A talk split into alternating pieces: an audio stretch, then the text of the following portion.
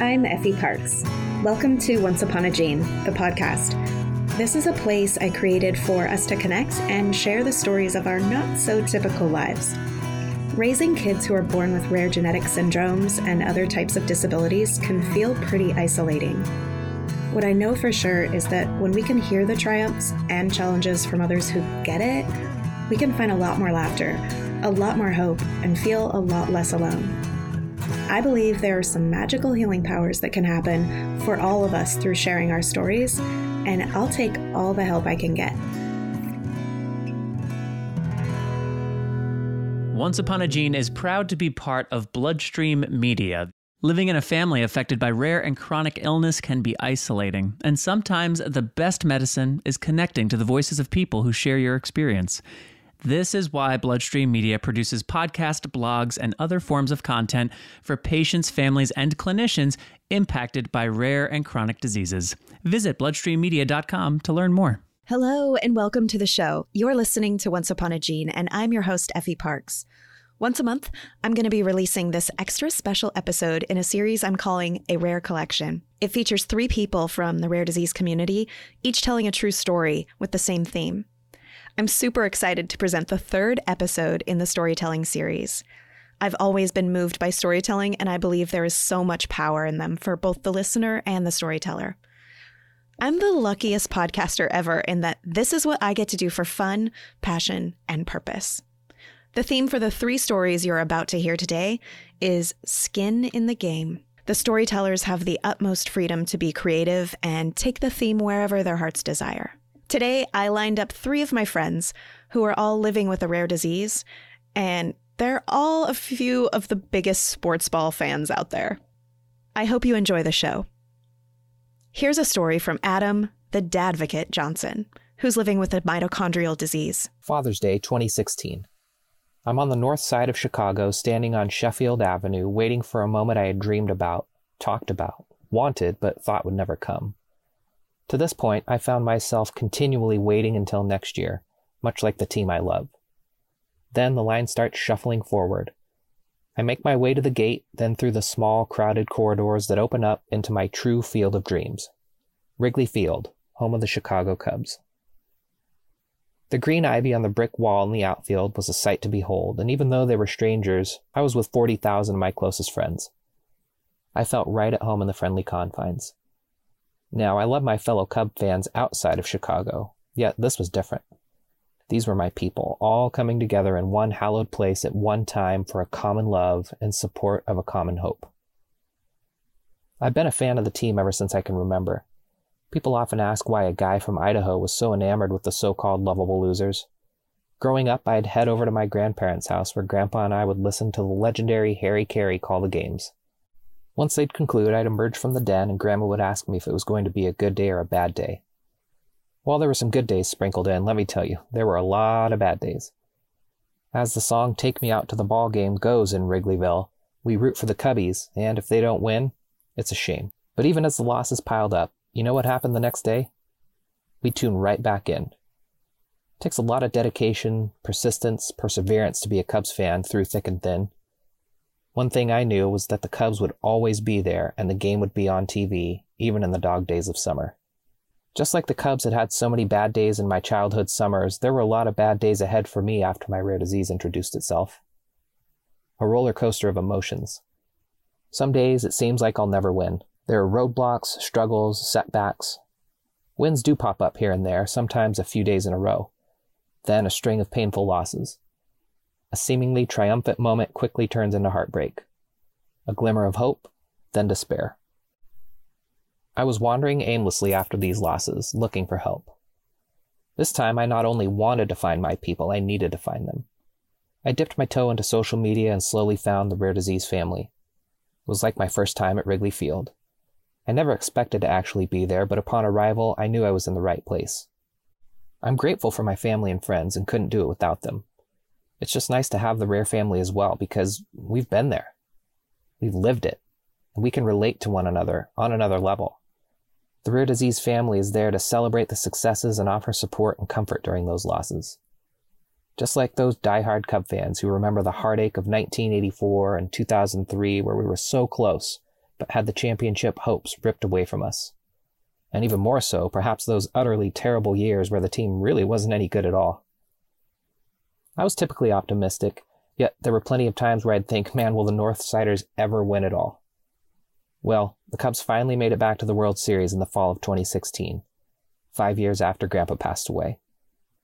He never got to see them hoist the trophy, but every year I remember he was watching, hoping, waiting, even if the excitement was for next year.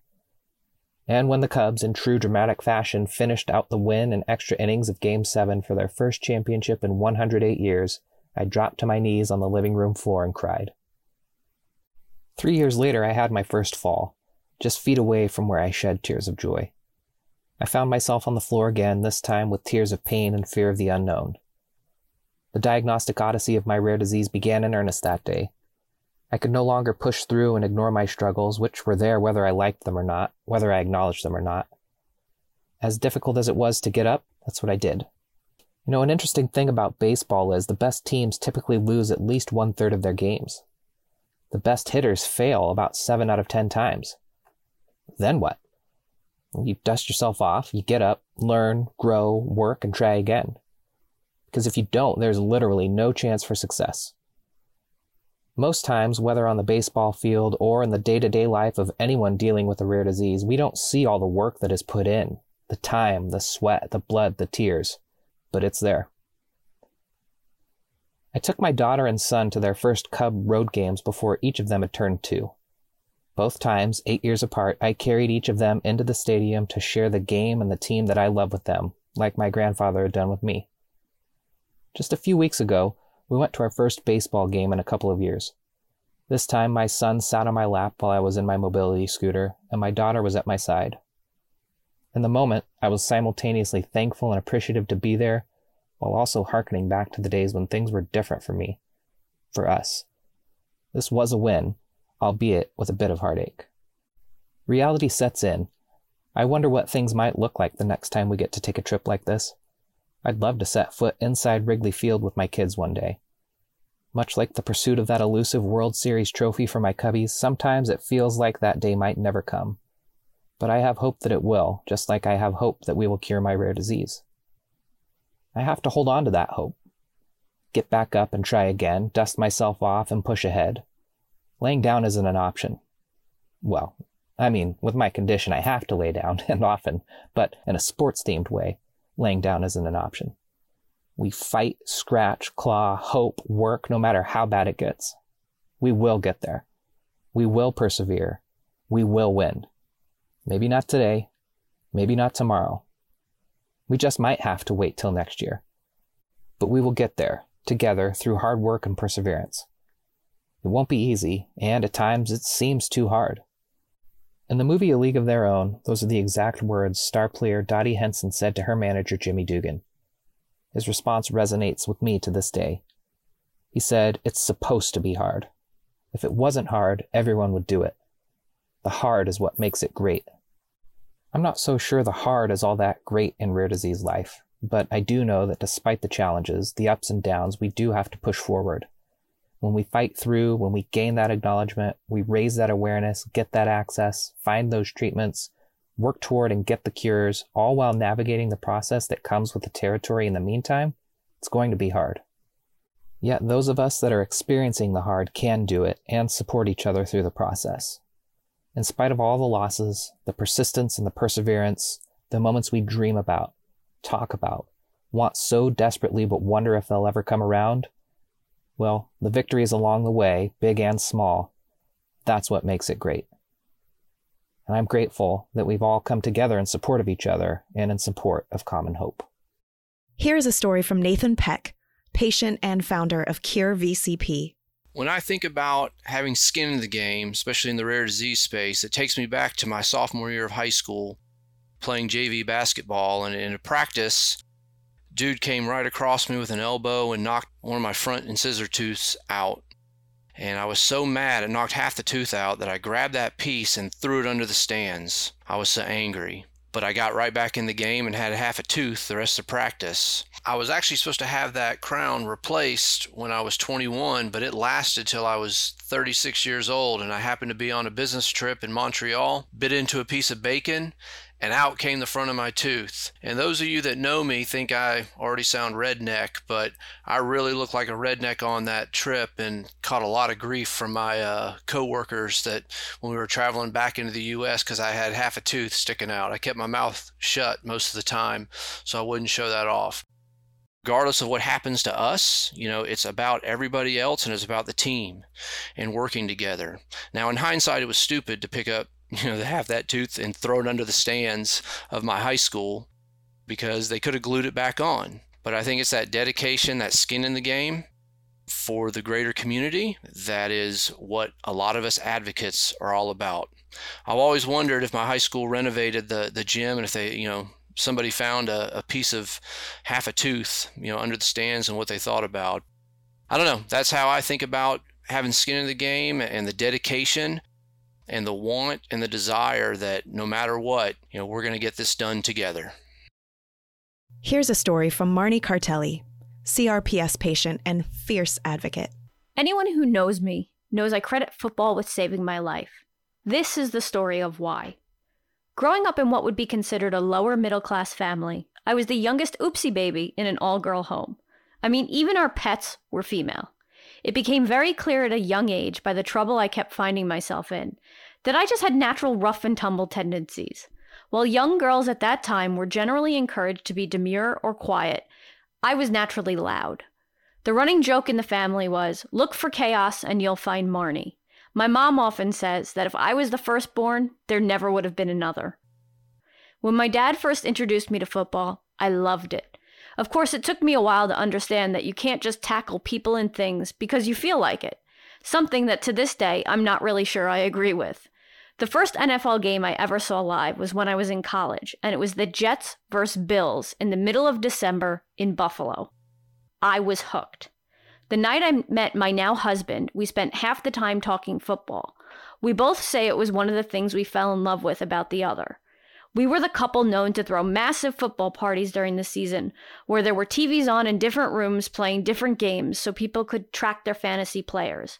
We even planned our honeymoon in Hawaii, where we could watch the Giants streaming from the tour bus early in the morning on our way to a famous volcano. Every year, from the year we met to the year my rare disease symptoms started, we went to an NFL game together. It became our tradition.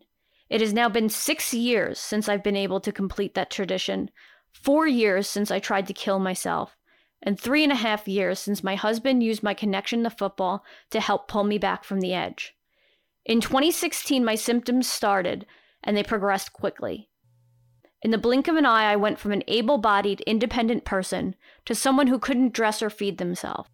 I isolated myself in the spare bedroom because even the slightest vibration from someone else moving in bed caused such excruciating pain I would scream out.